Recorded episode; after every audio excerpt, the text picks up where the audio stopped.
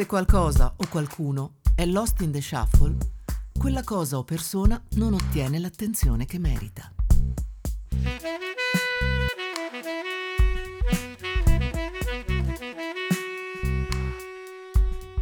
Quante volte si sono dimenticati di noi come fossimo Kevin McAllister? Quante volte ciò che avevamo da dire è stato seppellito da qualcosa apparentemente più rilevante?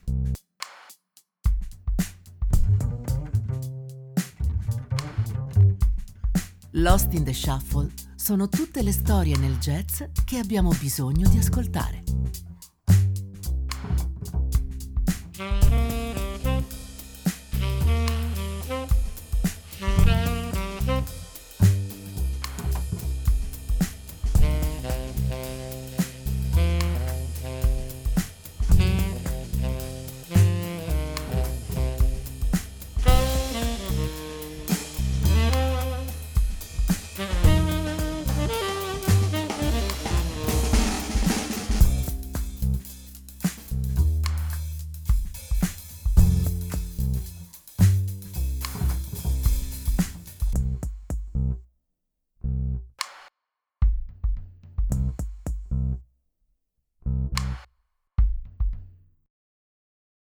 Chicago, 1921.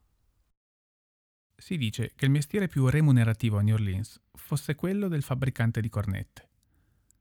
Se pensiamo allo jazz, a quella musica che quando la sentiamo ci fa pensare Ehi, New Orleans, in effetti ci immaginiamo proprio una cornetta.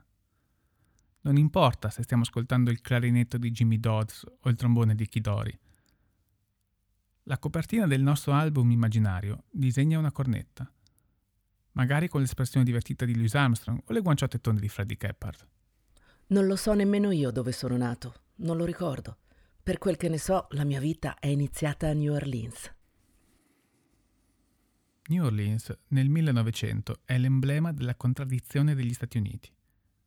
Da un lato felicemente multiculturale, dall'altro conservatrice e segregazionista un filo teso tra due mondi in cui sono necessarie doti da funamboli e spalle belle grosse per emergere. Joseph Oliver è un ragazzone, ha due spalle enormi ed è alto, molto alto. Non ci sono storie romantiche da raccontare, non è un enfant prodige e non trova per caso la sua prima cornetta per strada, da giovane in un giorno di pioggia. Joseph è un orfano come tanti, fa lo sguattero, lavora al porto e per un certo periodo fa il cameriere in una casa privata quello che chiamano un diverso mestiere.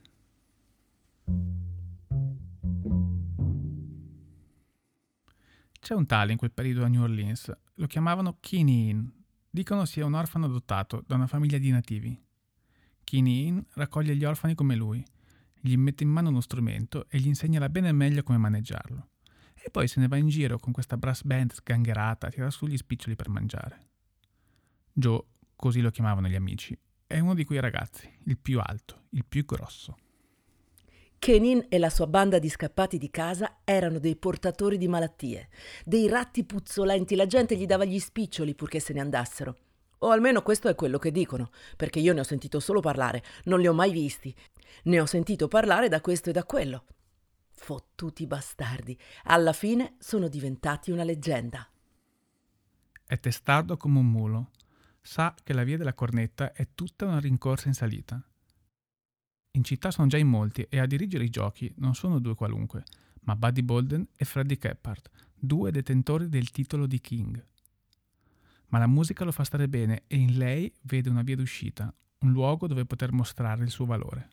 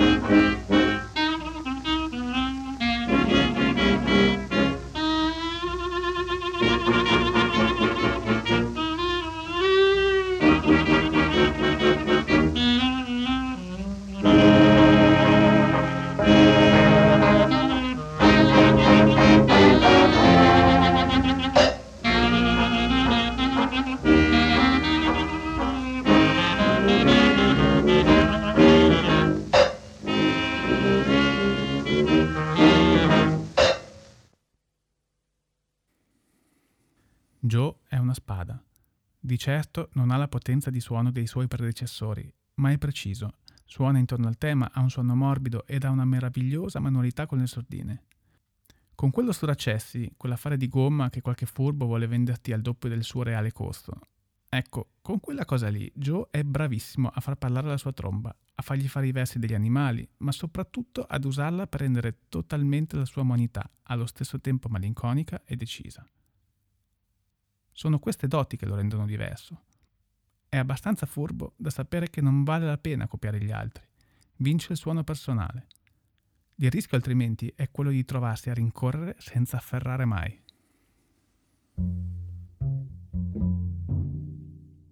Quando Freddie Keppard parte con l'orchestra di Bill Johnson verso nord, Joe prende il suo posto nella Olympia Jazz Band, un'orchestra che gli riserva lo stesso trattamento riservato a Freddie, fama e attenzioni, un'ottima palestra per far crescere il proprio stile.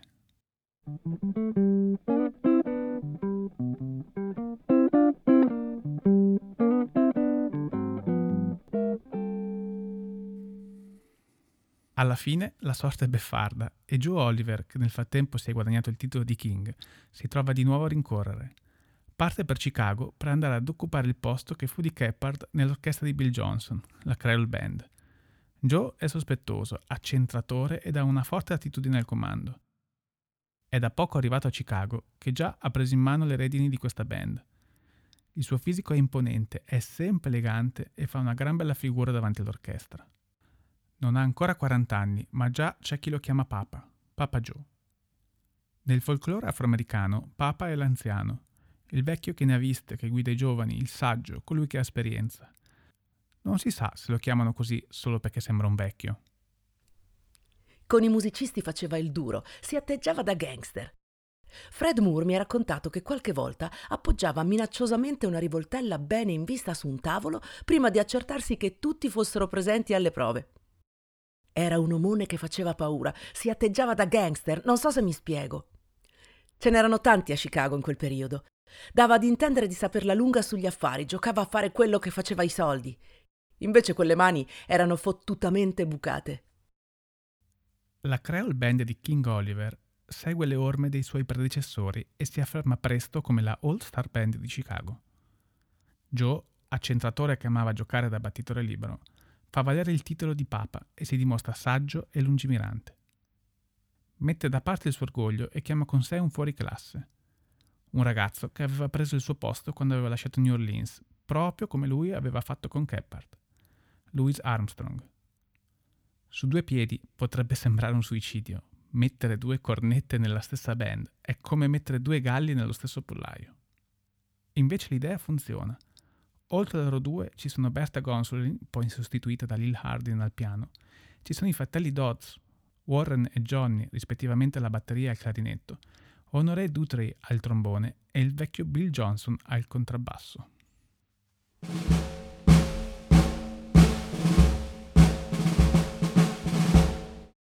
È incredibile come Oliver riesce a gestire una tale potenza di fuoco.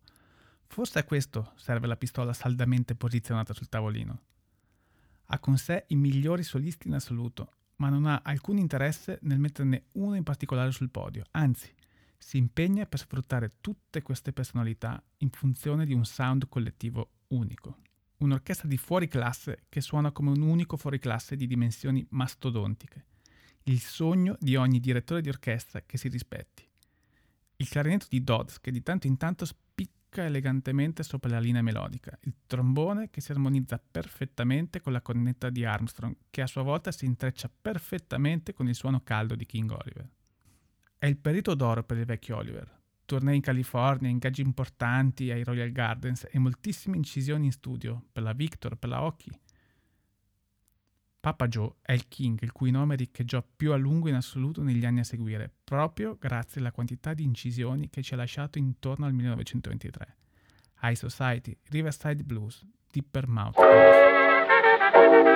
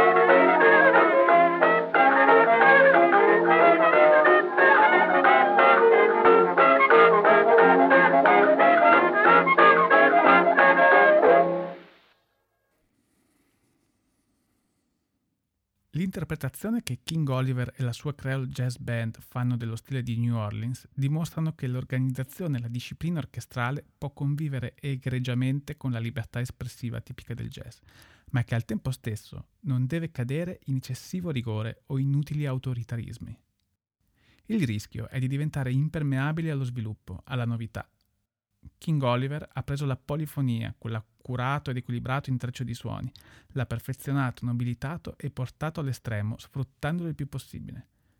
Forse è esagerato, o forse è solo una conseguenza inevitabile, ma quella magia, quel sound, finisce per disperdersi.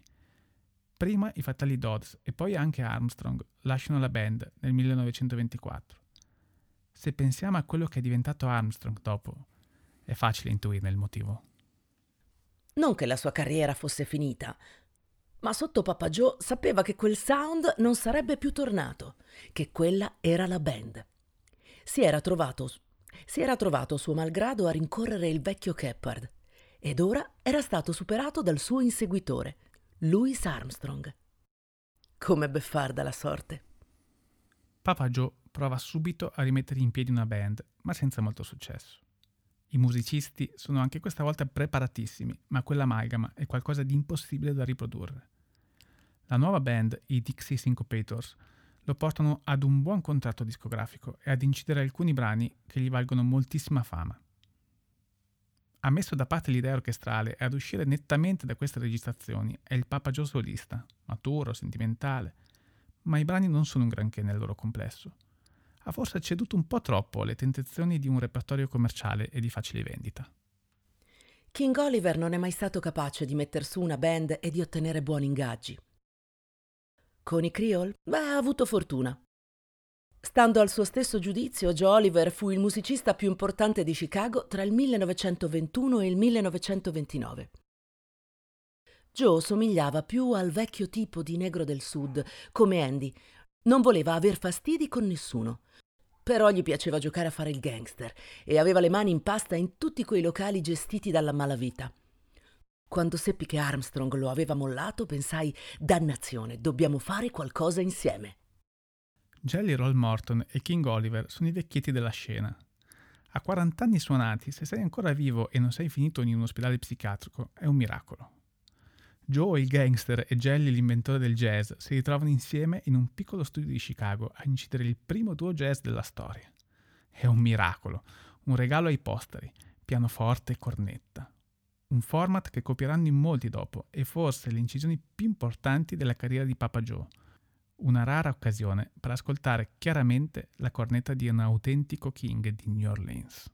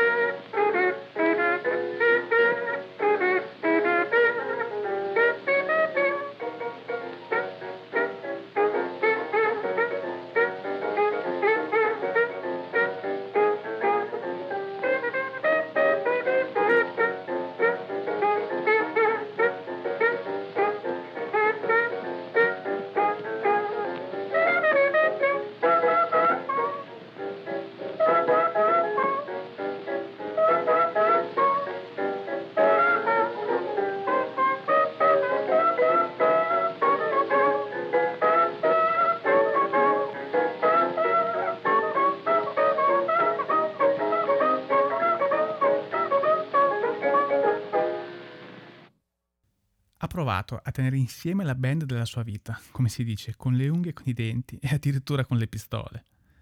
Ha provato a rimettersi in piedi con una nuova band, ma la fortuna ad un certo punto gli volta proprio le spalle. Il locale dove stava suonando con i Dixie Syncopator viene distrutto da una sparatoria tra gangster che si trasforma in un incendio. Oliver allora prova a spostarsi a New York in cerca di fortuna, ma si ritrova, suo malgrado, a rincorrere Keppard e proprio come lui a rifiutare l'ingaggio della vita. Mentre sta suonando al Savoy, gli propongono un ingaggio al Cotton Club, ma secondo lui la paga non si addice ad uno con il titolo di King e rifiuta. Peccato che quell'ingaggio toccò a Duke Ellington e gli valse da trampolino per tutta la sua carriera. I gusti del pubblico presero a mutare e l'hot jazz soffriva sotto i colpi della musica più dolce, proposta dall'orchestra di New York e Kansas City. E poi la crisi del 29 fa il resto. King Oliver nel frattempo comincia a soffrire di piorrea, un'infezione della bocca che nel giro di poco tempo lo lascia senza denti. Non può più suonare.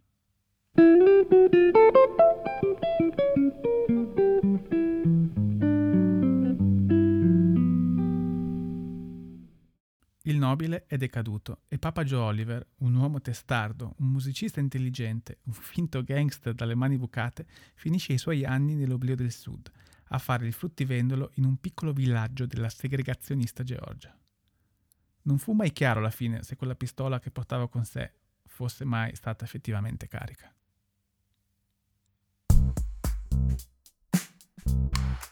Avete ascoltato Lost in the Shuffle Voci narranti Guido Maria Bianchini e Laura Magni.